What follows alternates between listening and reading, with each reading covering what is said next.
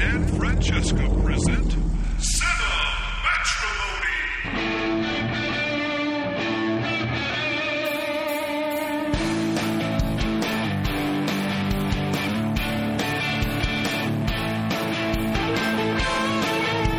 Hello and welcome to another episode.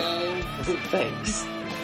Welcome to another episode of Cinematrimony, and we are. Uh, I- I'm I'm kind of happy to say that we're already back again after another week. This is surprising frequency for us considering our circumstances. It's true, and also a preview again this time. We're Well, yes, so getting we're out there screening it before the people. we're bringing you another uh, movie on the day of its release, which of course doesn't matter to you if you're listening to this later. But um, as as usual, just a quick reminder to all of our listeners: our podcasts are not spoiler free. We will talk about what happens in the movie and even what happens at the end of it. So uh, if you're planning to see this and you don't want things to be spoiled for you, switch it off. Listen to us later. Um, so what we're talking about today is 50-50. I think it's a movie that probably not a lot of folks have heard of going into the release. Uh, it's kind of been flying under the radar a little bit, but I'll tell you what: the people who uh, heard about our our preview screening that we were at sure were excited about it because it was completely packed on a Tuesday night.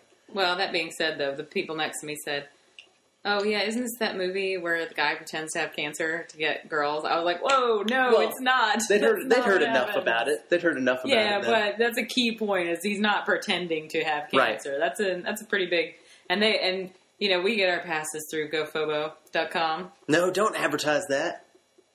Oh, we don't want people to know that they should. Well, I'm just saying. I'm editing that out. But we, we get our passes through a popular internet website. Why, Matt? These are these are our friends. Okay, We so want them to know. film nerds film nerds listeners can know.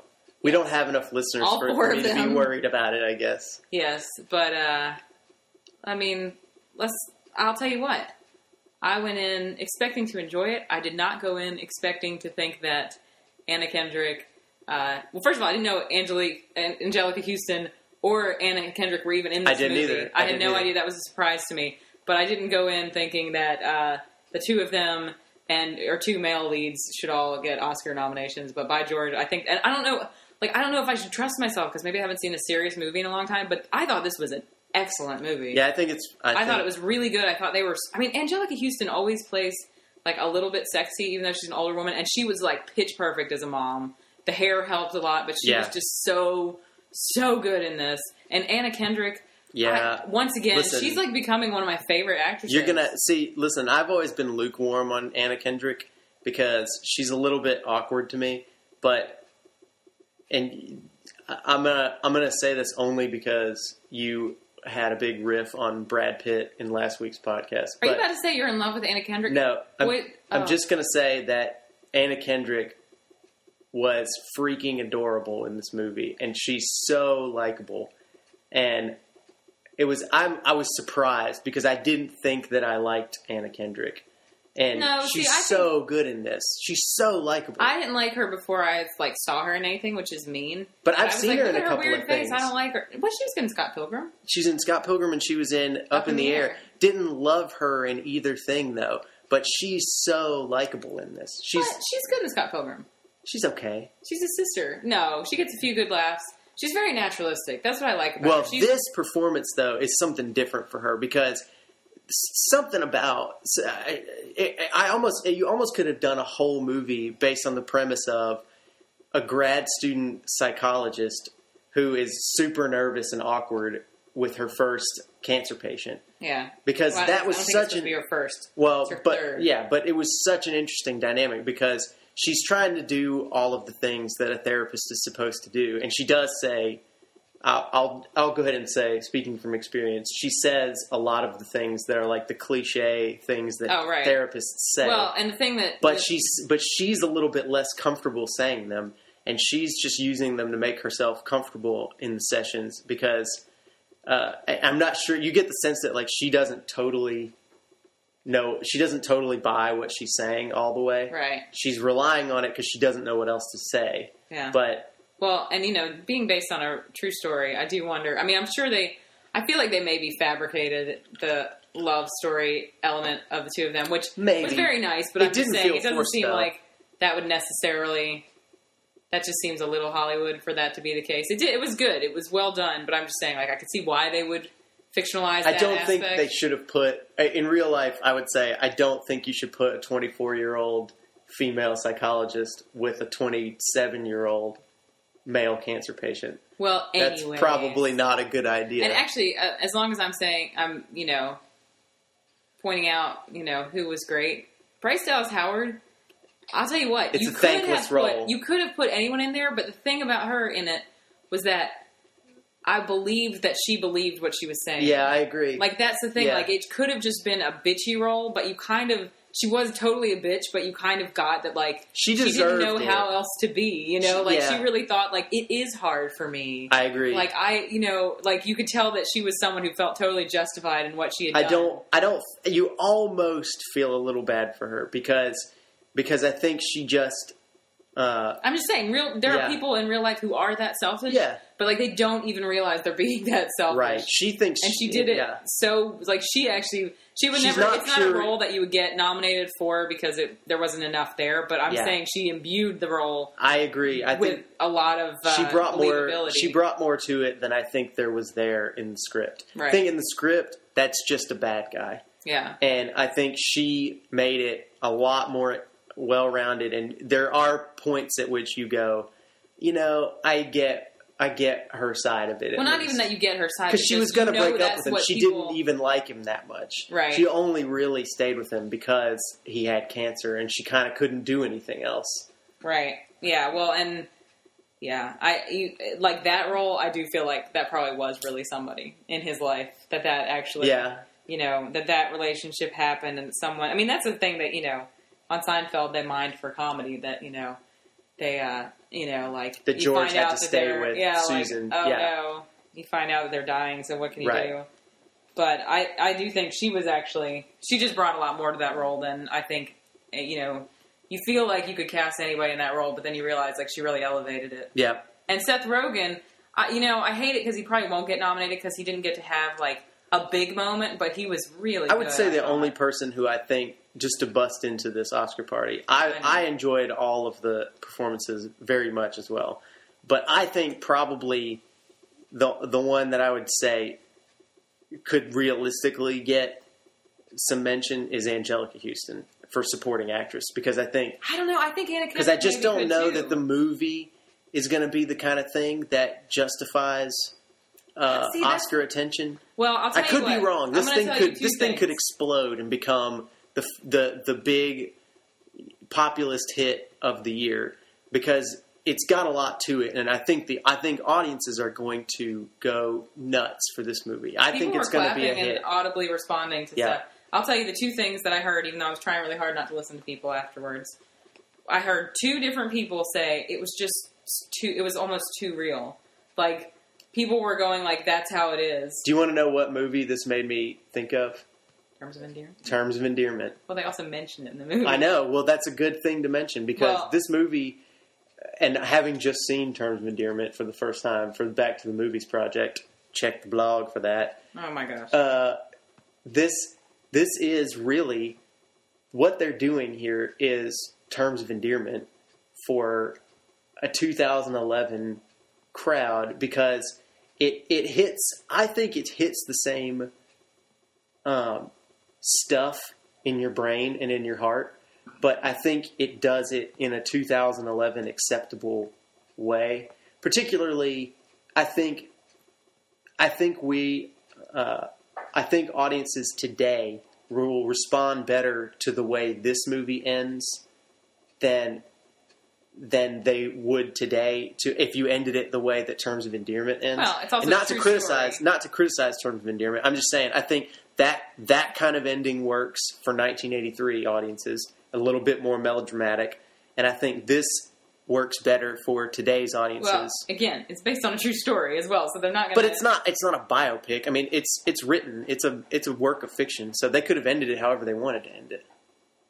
Yeah, It's based on written by real- the guy who survived. Yeah, but it's Spoiler, it's sorry. it's it's it's based on real experiences, but it's not like they're trying to make a documentary. But I mean, I you know, I, it definitely made me cry. Basically, I was Oh, I was holding too. it together Me pretty too. good, pretty good until his parents are saying bye to him before he goes into The, surgery. you know what it was? which I know that The- hits a little home him- for us. I know, but he he talking to his dad who has Alzheimer's Oh god. In the hot when he was about to go into surgery. That was where I started to lose it. Well, and here again, you know, if you if you went into it like I think anything I've read about it indicates that they really were mining true experiences for this. So I don't think they like invented the Alzheimer father and I think if you maybe if you didn't know that it was a true story, you might feel like that was a device, but I think I don't I don't think they're that cold-hearted. I don't know if it they was- would have made that a device But- because it makes it fleshes out his mom's simple. character That's too that she's already a caretaker for someone Well, th- and think now the only other person in her life, you know, is also ill, and how but that traumatic for her. that is the narrative purpose that it serves. If, But I'm saying, like, if you I- were just making Matt, I'm telling you, I read stuff. This is, I think, this is like Okay. anything Seth Rogen has said. Like, you know, we wanted to make a true story about what it was like to go through, you know, your friend having cancer. And he, he's even said, like, I actually found out on the toilet. He's like, but that would not film very nicely. He's like, it's a funny story to tell people, but that would be gross to put on film. That he was sitting on the toilet when his friend told him he had cancer. But I, I think it is supposed. I mean, I, that was their intention was to make a very Well- realistic. Look again. I, Film. This is kind of the argument I have with other movies too. But I will say, I'm less concerned with source material, just like Harry Potter. I'm less concerned with where it comes from than how it ends up playing as a movie. Because Well, I know, but I'm just saying, knowing that it's based on a true story makes me go like, okay, while it could have felt divisive to have an Alzheimer father, like I, I think that actually came from a real place. Because to me, it well, I be- think it works. I know it. I know, but I'm just saying. It especially works knowing that I'm. I'm pretty sure it was a true, you know, fact Okay. Of the thing. Ugh, Well, it. I'm glad it helps you to know that it was that it was possibly real. But but anyways, because I because I think we've already decided we don't think the Anna Kendrick part of it was real. Well, like I said, I just I think that narratively it makes. I like. I don't. I, We're not talking about catfish here. I know. Oh my gosh! Shut up. So annoying. Anyways, um, I mean, we didn't mention Oh, wait, the Joseph thing- Gordon-Levitt. Wait, let's let's pause. I started. I said that there were two things I heard. Okay. Counting two people saying that it was almost too real as one thing. Mhm. The other thing I heard when I was trying really hard to ignore um, Corey's friend, Corey Kraft was there. Hello, Corey. Corey Kraft and his mom, Yeah. Oh, fame, fame nice. of of film nerds fame. Corey's Um, mom. But uh, I don't know who he was talking to, but the, that person said I kept waiting for them to t- take a like make a misstep, and they just didn't. And that's the way it felt. Like it Yeah. felt like the kind of I didn't hear him say that, but that's a good point. I, yeah, I don't like think they at made no any point mistakes. you go like ah, because even when you know the romance pays off, it was you know it was it all felt very organic Mhm. and it didn't feel like you know, and that was a kind of a key point of him dealing with his cancer was his relationship with her as a therapist. So like it wasn't like they just plugged that in to have a love interest. Like it felt no, the like chemistry belongs felt. there. It was just it, before they even directly mentioned it. You could feel chemistry in those scenes because it was just it just happened. You know, it just it just plays that way. You kind of thought, Right, but I'm saying it wasn't like she was just some girl who was flown. Like she had a purpose in Yes. his cancer experience Sure. as well. yeah, So like it didn't it didn't feel very um, forced at all. I really like. Uh, I'll say this too. This is ultra spoiler if you haven't heard it yet, but I really like how they ended the movie. I think they they could have made it. Uh, I- think if they tried to go relationship payoff, like do a big kiss, Yeah. I think it would have. I think it was unnecessary. I think we get it. The fact that she's over there for a date, that's all you need, you know. And uh, to me, it's it's. I I thought that was very smart of them and a little bit ballsy of them to say we're going to cut to credits right before people think they're going to kiss. Right. Yeah. I, thought it was a good move. I liked it. You got to was- know when to end a movie. You know. Yeah. Well, and we should. It should not be uh, disregarded. This was a very funny movie. There was a lot of laugh Seth out loud moments. Seth Rogen's sense of humor is is huge to this movie's tone, and I, you Well, know, and he's got you that real improvisational. He's got this real improvisational sense. I, I, you know, his his whatever, however they they may have written those jokes, even if John, even if the writer of the movie is the guy that wrote the lines, Seth Rogen makes it sound like he just came up with it. Everything he says. You know what is strange to me about Seth Rogen? As I said to you, I keep thinking I'm not going to like him, and then every time I see him in a movie, I just You do. I do like him. But you know what? You know what it is? It's because I really didn't like him in Freaks and Geeks. He was my He's least favorite part. that show. But no, I mean, I thought he was a bad actor in Freaks and Geeks. He was like Yeah. to me the one low point in that show, and I I love him in films. Well, he's not very. His I don't think his sense of humor came across on camera very well. In he needs Freaks to. and I- It feels like he needs to be saying his own lines because in Freaks and Geeks, I always felt like he was doing a line reading. Yeah, Like because he has, he I guess because he has but he's the weird kind of voice a jerk and he has character. a I mean, that's just that was just who he played a little bit. Well, I didn't think he was a good actor back then, and now I really, really appreciate him. And you know, he he didn't like the thing is. I think he's gotten a lot better. Even if you go back and look at Forty Year Old Virgin, I think he's a much better actor now than he was then. He's he he everything. Like I said in this movie, that that's what really I think pulls the big laughs for him is that everything he says in this movie sounds like he just thought of it. And I don't know that I think he still had that very rehearsed sound to his delivery in Forty Year Old Virgin and some of the early stuff he did. So I think he's Well, getting he- more he wrote naturalistic. He co-wrote this, right? No, he didn't co-write it. Oh. He he encouraged. He is friends with the guy that wrote it, who was a cancer patient, Right. and no, I he was, and so he encouraged know, him to write right. it. See, ten minutes ago when I was telling you that anything I've read, I know the backstory of this movie. I'm just saying, Oh, brother. It's I know, you said it like you were telling also me, like he's friends with the guy, you know. it's also a script, and it plays out the way it's supposed to in the you know allotted number No, but of I'm just pages. saying- so Those things that were written may have been things that he actually said at some point. yeah, Yeah. but it's not like I said. It's not a documentary. It's a movie. Oh script. my gosh, Matt. But- Okay, you're a fart. I know it's not a documentary. But uh, anyways, yes, I agree with you. That But Seth you know, Rogen- the thing is, I feel like he didn't. He didn't quite get to have his Oscar moment, but like it felt like it was just under the surface. And really, his Oscar moment was his friend finding the book. You know that you find yeah, out like yeah. like they, that like that was kind of a beautiful thing. That like what you find out is the reason he's keeping his chin up and always joking with him and stuff is because he's been reading a book that says you know don't get too serious with Uh-huh. your friend. Like don't let them see you get upset and stuff. Yeah. Like oh That's also that was a that was a Michael. Giacchino's best moment of the movie, I would say too. I know. Uh, next, good to next see him doing girl or boy, is going to be named Giacchino. Okay, Giacchino's first we've first got name. Ennio. We'll go with it, Yeah. Giacchino. Well, I think my, this is this is very good work for him, and it's uh, you know w- w- we've yet to say It's a bad word about Michael porn. Giacchino about any. Ah, that was my lost impression. Oh, the lost yeah. music cue. I don't even know if he wrote that, Well, But- I mean, probably, but anyways, presumably. no, J.J. Abrams probably wrote it. But the uh, No, J.J. Abrams wrote season two and beyond. Felicity, can you become? Can you become? you had to get a Felicity a reference new in. version of you. Craig Hamilton appreciates your Felicity reference. Well, Um, it's the worst theme but song. this is good work for Michael Giacchino again, and like like I said, really that whole sequence where he's like the night before the surgery, where he's Uh-huh. walking around, is is I was on the really precipice of crying that whole time. really anyways. good. The music takes over the movie at that point, and it's really strong uh, score at that point. And I, I just think it was it was solid overall.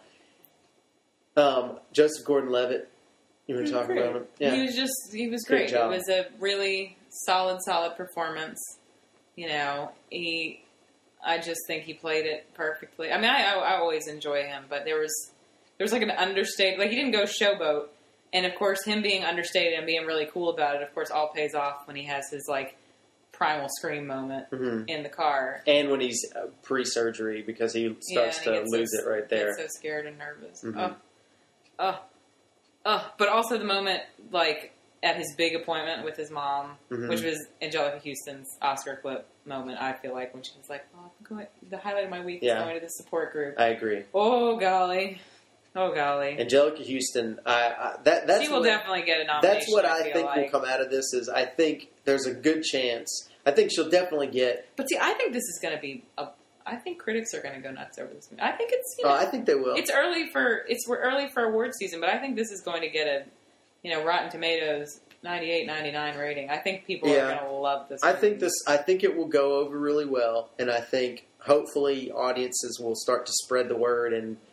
and uh, Yeah, well, know, I think this is I mean, it's pretty pro, it's pretty say, profane as far as language goes. But you know what? So was terms of endearment, by the way. Yeah, it's true. I think yeah, I think this is going to be a word of mouth movie. This could be the terms of will be- endearment of 2011. Well, I think I think people will leave this movie and say to other people it was really good. And it's you know it's kind of like felt a little bit in in the profanity arena of like Bridesmaids did to me that it like came out swinging, but it sort of I mean it sort of laid off after a while. But It it, just- worked when they did it. They, Yeah, yeah. But I'm just saying like it was sort of like Even the know big this isn't your C mom's word. cancer. Oh, that, That was, was so a big. That was a big laugh. That was probably one of the bigger laughs of the movie. That's true, and it well he was, but he was so it was- excited that he busted her. and that whole scene when he was breaking up with her, and Yeah. by he I mean Seth Rogen's Yeah, character, right. that was so good. Yeah. Oh, it was such a good movie. Um, I really enjoyed it. but on that note, really quickly, I want to go on a little bit of a tirade, which I started to go on in the car, and you oh, stopped me. Right. But we were at this screening, okay. And first of all, let me let me say that uh, Ben Flanagan, our fellow film nerd, did not make it into the screening Sorry, because Ben. they overbooked, and Ben we, Flanagan. We would have held seats for you, but they wouldn't let you hold a seat unless you had a ticket. But let me tell you who was sitting in Ben Flanagan's seat in this screening. Uh, number one, a five-year-old baby, four, three, four, or five-year-old. I mean, that's a baby, okay. And then an eight or nine or ten-year-old little girl. You're really good, by the way, at figuring out how old. Yeah, I know. are. All right, so so a baby. Somewhere between three and ten. there was a toddler behind me, directly behind me, who at one point said, "Mommy, why is everyone laughing?" And then there was a little girl and her dad, who the little girl, like I said, she's I, I, I would guess maybe third grade, something like that. Um, and this is an R-rated movie, and yes, there is well, there is a sex scene in it. There is there is minimal. I mean, there's there's no There's- violence. There's nothing disturbing, but the language is over the top, and there's a lot of very graphic sexual talk, and it's all meant, you know, for comedy. But again, it's probably even worse for the one that I'm calling the ten year old because she might actually have a clue what they're talking about, and uh, uh, to me, look. I know it's hard. We're, we're Francesca and I are parents here. You know, Cinematrimony is about a married couple trying to watch movies. It's tough to to arrange something so that you can go see movies when you have kids. But you know what? If you've got free screening passes to a movie and you can't find a sitter and the movie's rated R, you're not going to the movie. I, I, I think movie theaters should not allow children into an R-rated movie. And I know that's been discussed elsewhere, and I know the Flanagans have, have their cinematic knowledge has benefited greatly from having violated that rule several times. But I mean, to me, uh, there were a lot of adults that wanted to be in that movie uh, who should have should have been in there instead of little kids. And uh, I, I don't know. To me, I'm still very bothered by people bringing their little kids into R-rated movies and exposing them to that. I I always get offended by it, you know. And yes, that is judgmental of me, but I think it's uh, It's not judgmental. well. I, That's ridiculous. But yeah. you know what? I think it's on They're digging their own theater. grave. If they want to leave a movie theater and have their five year old say, What's a BJ, mom? Right. But they wouldn't say that. They would say the actual thing because they've just heard it like 12 times in a movie. You know? Mhm. Yeah, it's, it's, I don't like it. Well, to me, I was mostly irate about it because my friend should have been sitting in the seat that the baby was in. Right. And they did actually leave, you said, eventually. Well, no, the 10 year old and her dad, after about 45 minutes of the movie, got up. After most of the damage had already been done, they got up and left. The little, the little kid, though, the toddler, she stayed the whole movie. She stuck it out. And uh, so, anyways, uh, my, you know, my my rant here basically is, I think it should be on the movie theater. And to me, I don't know why movie theaters don't have a policy uh, of keeping kids out of R-rated. Well, because movies. I told you, that. I think they have a the moral R-rated- obligation to do R that. is restricted unless you're with an adult. So, I mean, at the end of the day, if an adult is bringing their child in, the theater has said it's restricted for children under the age of 17 without an, without an adult. So, if you're an adult and you're bringing in a kid, they can't really say anything to you. But I, I think you should be reported. To, I think they should have a social worker in a movie theater, listen, as ready R-rated to take go, your kid away. Because even even though there was a kid. sex scene in this, it, you didn't see anything. There was no nudity.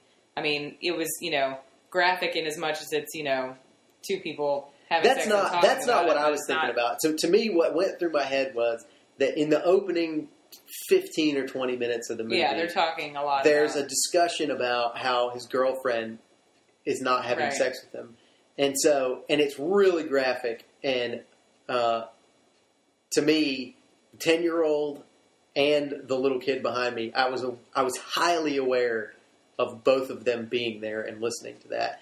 And you know, instead of just watching the movie, you should have that's was spilled your drink about. on you to cause a distraction. yeah, Um, I will say this is not a rant in the fashion of that, but I'm gonna. You know, we had a completely well sold out, so to speak. Nobody bought tickets because it was a free screening, but a full theater.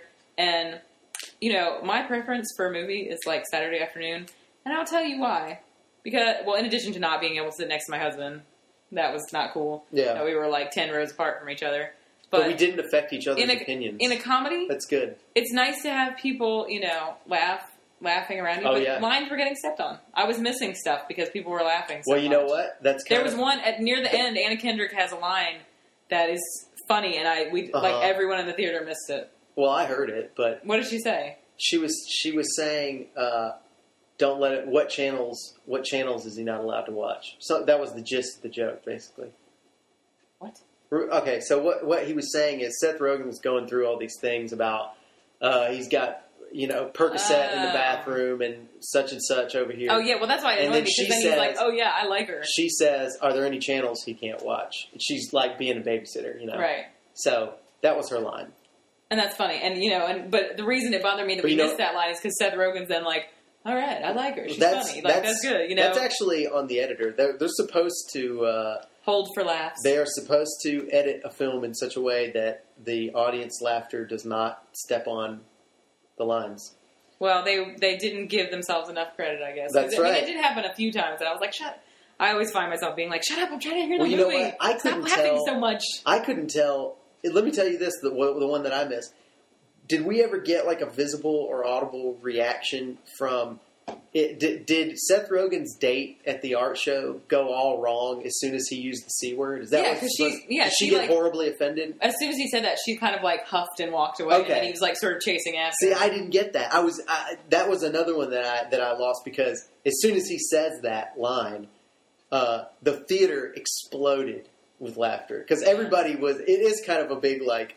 In a way, you are rooting for him to catch because her you out. did get a sense that she was funny. a jerk, you know, Right. too. Like you, you kind of felt like that she left. Like basically, the whole audience turns against her when she Yep. leaves him waiting after his chemo. Like I think And somebody it's was even like, like we- "Oh," like somebody it was actually the best said thing something. that could have happened that she got caught cheating on him because he would have stayed with her otherwise, Right. you know, So- even though she was being like subtly a jerk to him. yeah. So it's a it was a it was a moment it, to me that was the loudest laugh from the audience. And yeah, I totally missed that his that he lost his date over it. Yeah. Yeah, well, I think he like just all it was was she walked off and she like huffed and walked off, and he kind of was like, "Oh shit!" And yeah, like he said I shouldn't. I shouldn't have said. Yeah, he said Yeah. I, I usually don't say that. I Yeah, is that, I don't, said. I don't, I don't use that phrase Right, very often yeah. or something. Yeah. Right.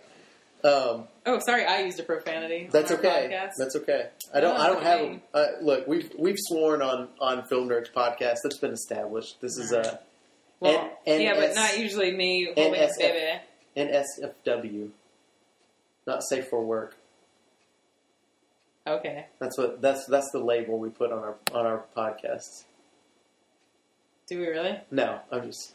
I'm just I didn't know if that's that was like thing. you could do like clean, explicit that's a- NSFW. That's a that's a meme. You're a It's meme. an internet meme. You call me meme sometimes. Sometimes. Um, so, anyways, uh, final final verdict on this movie is I would say one of oh, the best really, really good. one of the best of the year for sure. And as much as I liked Moneyball and thought it was a crowd pleaser, this this might be something special. This might be something that really does uh, just kind of hit the the zeitgeist. You know, Well- I, it's hard to know. It's hard to predict that. But to me, that audience tonight is going to walk out of there and going to be spending this week telling people that they need to see 50-50. Well, like I said, you know, the uh, two people not together saying like it's, it was almost too real. I mean, I don't know if it's just getting older, but it does seem like you know so many people who get cancer, and like I don't know if cancer is on the rise or if I'm just in a place where I know a lot of people no, it's, who have it's it. very common. but, like, you know- always has been. Well, I know, but I'm just saying, like, it, it feels like, you know, probably everyone knows someone, if only peripherally, who's gone through this, and it's it just felt so authentic. And, you know, my and it doesn't have of, to be cancer, really. If you, you know, to me, it's the, it's as it works about as, as an experience about being, being unhealthy, being sick, and or being seriously, around a sick person. seriously ill, or supporting someone who's seriously ill. Yeah, Well, yeah. It, well, you know, my kind of I liked Moneyball, but my sort of grievance with it was that like some of it felt like it was kind of shoved in there. And this movie, nothing. it's unfair. Felt, It's unfair to compare. This is a straight. I'm just saying, Yeah. you know, my general grievance with that movie was that it sort of felt like you know that the the whole daughter thing was kind of forced in Mhm. there to sort of lead to a payoff, and all of this felt very very organic and. You know, nothing felt forced. And like Corey's friend, I'm sorry, Corey's friend, I don't know who you are, but you're totally getting name checked in, Yeah. well, not name checked in Cinematic. Right. But his point that, you know, you just keep, you just keep on waiting for it to misstep, and it just really never did. Like there was, Mhm. it was just a really solid, like Usually- tight movie. Usually, movies like this kind of get very easily lost because of self-indulgent writing, and I don't think he ever went that way. I think I mean, even the dad character really could have been exploited more, and he wasn't. Like he was, other than you know, just kind of having to go like, "Oh, hello, it's nice to meet you." Like Yeah. the whole dinner table sequence, they could have like tried to mine his Alzheimer's for laughs, and Mhm. they really didn't. Like, it, Right. and they only, you know, the moment they that sort of quote unquote the payoff of him having Alzheimer's right before he goes into surgery was so delicate and like mhm. subtle and just it was really poignant you know it didn't feel like they were Mhm. hitting you over with a hammer with like this should be the part that makes you cry you know Mhm. it was just sort of like oh god like he's Yeah. so excited about his coat i'm gonna start crying oh you're gonna start crying too i'm making everybody miss even talking about it Aw. well, you said oh but you're over there with your little shining eyes so good dusty in i'm getting myself worked up again But it was such a good movie I would, I, and I will. I- I just want to say, I just want to mention again. I, I don't know that this is. I don't. I, I think Anjelica Huston's the the one to you know look for as a awards candidate. But I think this. I think this is a big moment for Anna Kendrick because I, I to me something about this role.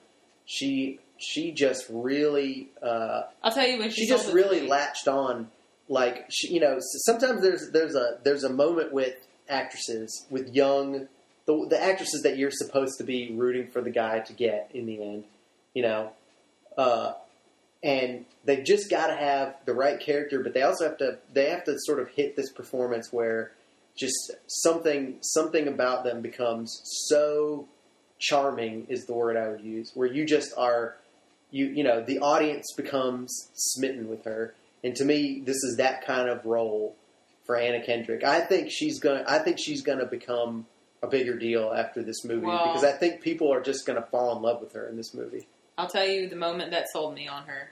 It's the first. I think it's his first appointment with her, and she the, the camera cuts her and she's talking to him. She has like a day planner or like a notebook or something laid out, and she's talking to him, and the little there's like a little leather strap coming off of it and hits her wrist, and she kind of like Yeah, fidgets with her. I, arm. I noticed that and I was like, she's so.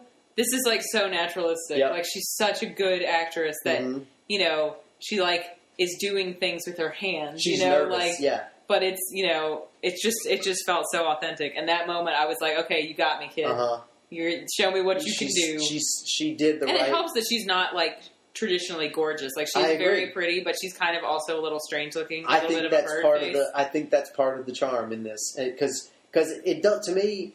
And if you want to use a comparison here, that is an actress that they thought we would all fall in love with her the way we're supposed to with people like that, and I don't think we did. Zooey Deschanel in in 500 Days of Summer, uh, to me, you know, Well, she's kind of supposed to be a bitch. it's a by the end likable movie. It's a good movie. I enjoyed it, even though some of the film nerds would would kill me for that. But I never fell in love with Zooey Deschanel in that movie. No, but I think the point is she's kind She's of an, too she she's she's movie star looking, and uh, I think you kind of can't be um, for for us to start rooting for you to be happy. I, I don't want to see somebody who looks like they belong on a red carpet. Like to me, uh, a good example of that, somebody like um, you know somebody like Jessica Biel, I guess. Not, now, not that she's a good actress anyway, um, but you know she doesn't look like a human being. She looks like an actress, and so you can never really root for somebody. To, to me, you just never latch on. You never go, oh, you know, you never put yourself in the guy's shoes and go, oh, that's, you know, go for it, man, go after her. You know, Well, you know, Bryce Dallas Howard, they had her really babed up, but the the thing about her is she because like as I said, she's a really good actress. she's I really slightly more good looking than she, She- should be she- in the movie. But other than that, But bu- I think you know, I think you probably could have put her in that role, and it's the same effect. That she's not. If you, if you, I mean, she was really babed up because she was supposed to be like his hot artist girlfriend. yeah, But I think if you take off the eyeliner, uh, you know, she's actually a little unusual looking, and if Mhm. you're not tarting her up, she could actually work, function in the same way that she's. You could see her and be like, no, she's just somebody off the street. You I think so.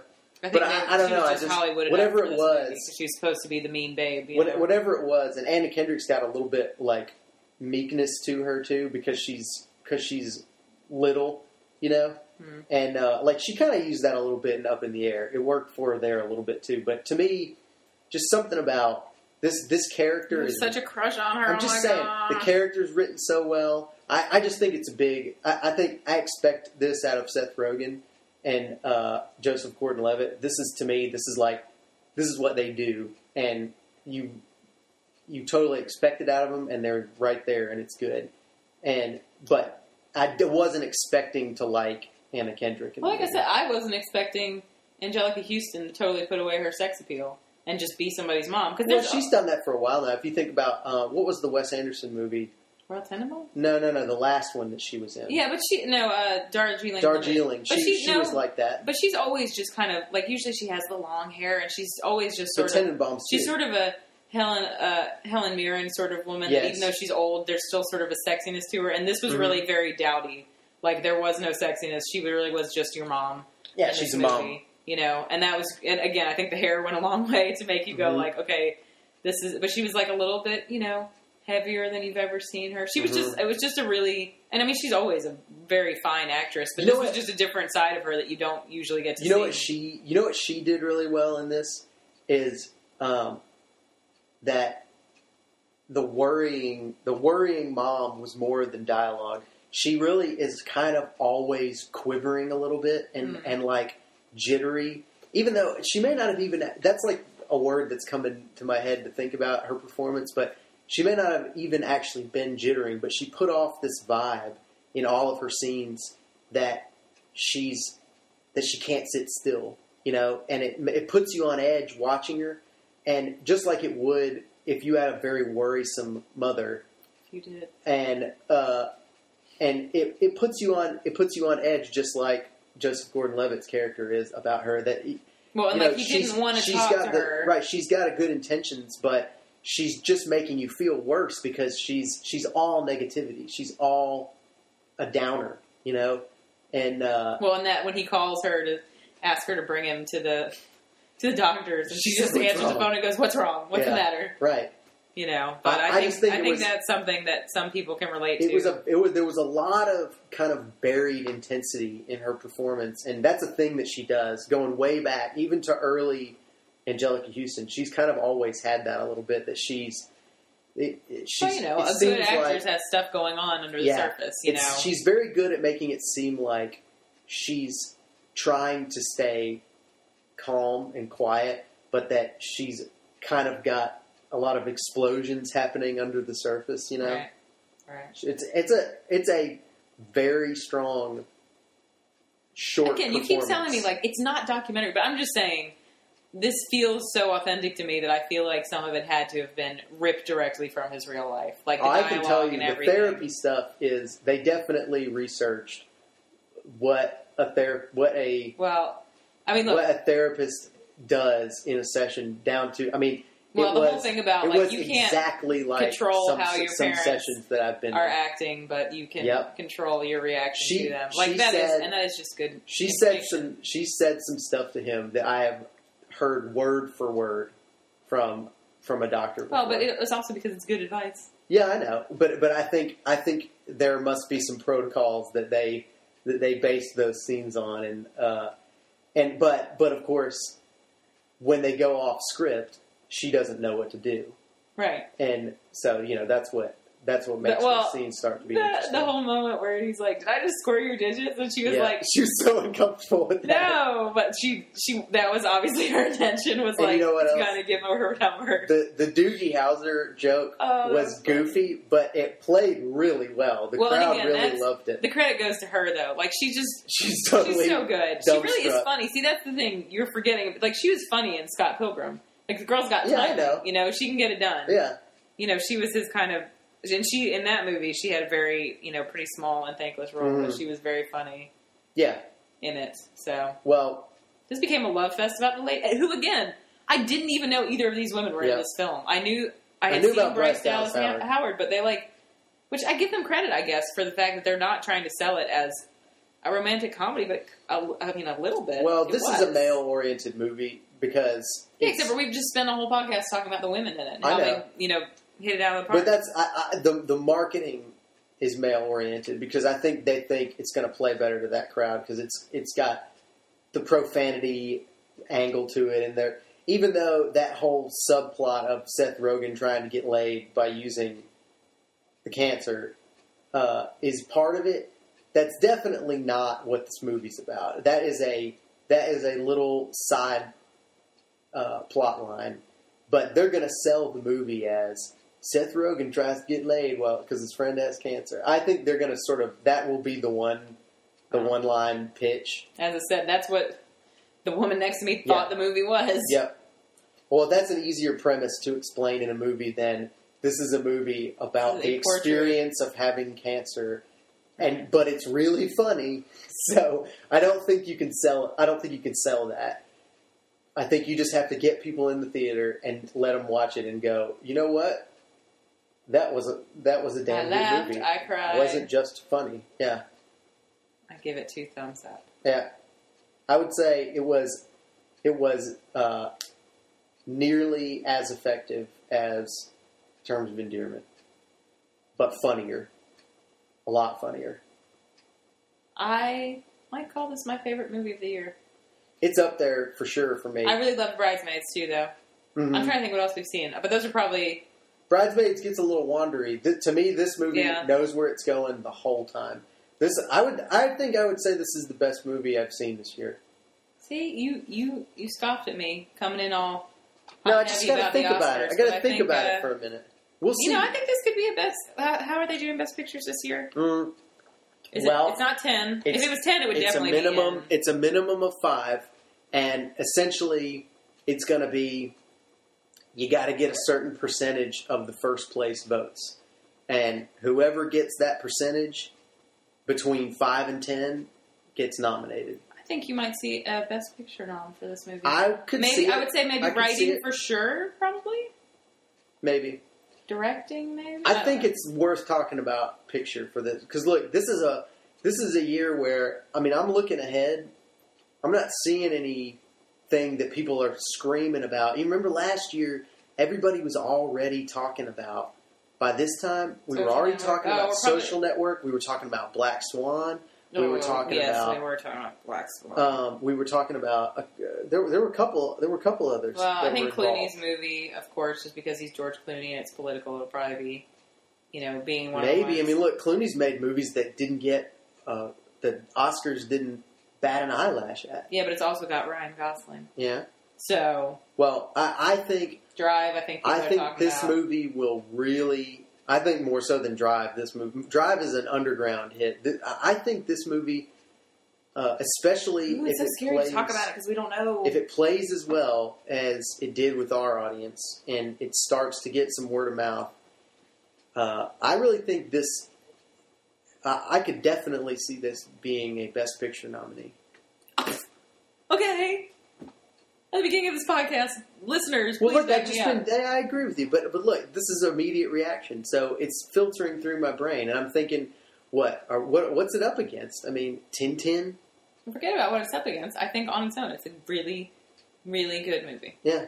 Um, should we mention that we were thinking about starting a email address for you and I? Well, for now, you can always, if you want to email uh, us here, we would we would be more than happy to answer questions or well, just or I was read thinking your if, if there's something in aloud. a film that we didn't discuss if that like, you wanted us to discuss, if you would like our, if you would like to correspond with Cinematrimony, uh, eventually we're going to set up its own email address. But you can, for now, you can email us at matt at filmnerds.com. Hmm, yeah, you can email us at Matt at film. No, oh, look, I will share it with you if we receive Oh, that. buddy. But uh, if you, yeah, if you have anything you'd like to talk to the show about, email email us at matt at filmnerds.com, and uh, we can read your emails or questions, or even if you just want to tell us how awesome you think we are, we'll Well, read that on the How podcast. awesome we are, or perhaps how awesome one or the other of the hosts are. Yeah, if you just want to talk about Francesca and make her feel good, because you know Francesca doesn't have as many Twitter followers as I do, Uh-uh. and it makes her it makes her really uh, insecure sometimes. And Francesca also has a fat ass and two kids, and she could just use Well, any kind of positive. I don't I don't think ass size has anything to do with. I don't know. You can hear Twitter it in my voice. You can hear it in my voice that my ass is fat. I think you can tell. Ridiculous. So if you just want to write and say how how tiny my ass sounded tonight, that would be good. I would appreciate it. All right. Well, so anyways, yes, please uh, please shoot us an email if you'd like. Matt at filmnerds.com. Mm. Uh, visit the blog filmnerds.com slash blog and find us on Facebook, uh, the filmnerds.com Facebook page where you can get, we will basically, anytime we post something new, you'll get it right away. And we also have a Twitter handle. I'm just throwing this all out here. At Film Nerds over on Twitter. Follow that. And uh, anything. You're a little plug boat, aren't you? I know. Is there anything else we should plug? These podcasts are available on iTunes, but I guess we're listening to it. They are. They're available on iTunes. Mhm. Uh, so Uh, Rave Motion Pictures, the future now showing. We're still angling we're for still free passes. not being paid or given any kind of benefit for saying that. yeah, well. We're just like Rave Motion Pictures. and a, a little tip for the uh, the weary film goer: Mhm. if you happen to be in a full movie theater and you leave it and you have to pee like a crazy person, uh, go to the other side of the theater where there are not as many people. Is that you will get right in and out. That's your movie theater tip of the week. That's right. That's right. Go If to you the come out on the side. right side and there's tons of people, just walk over to the left side of the theater and use that bathroom. Good tips. We should do that every time. We should just do it. Francesca gives the tip about how to use a movie theater better. Yep. So, Next time, something about salt on popcorn. well, I'll save it. Okay. All right. Well, thank you for listening. And uh, go see 50 50. We highly recommend it. I think there's a 100% chance that you'll like it. Thank you, Francesca, for that. All right. Well, bye. Bye. We'll see you next time. Bye.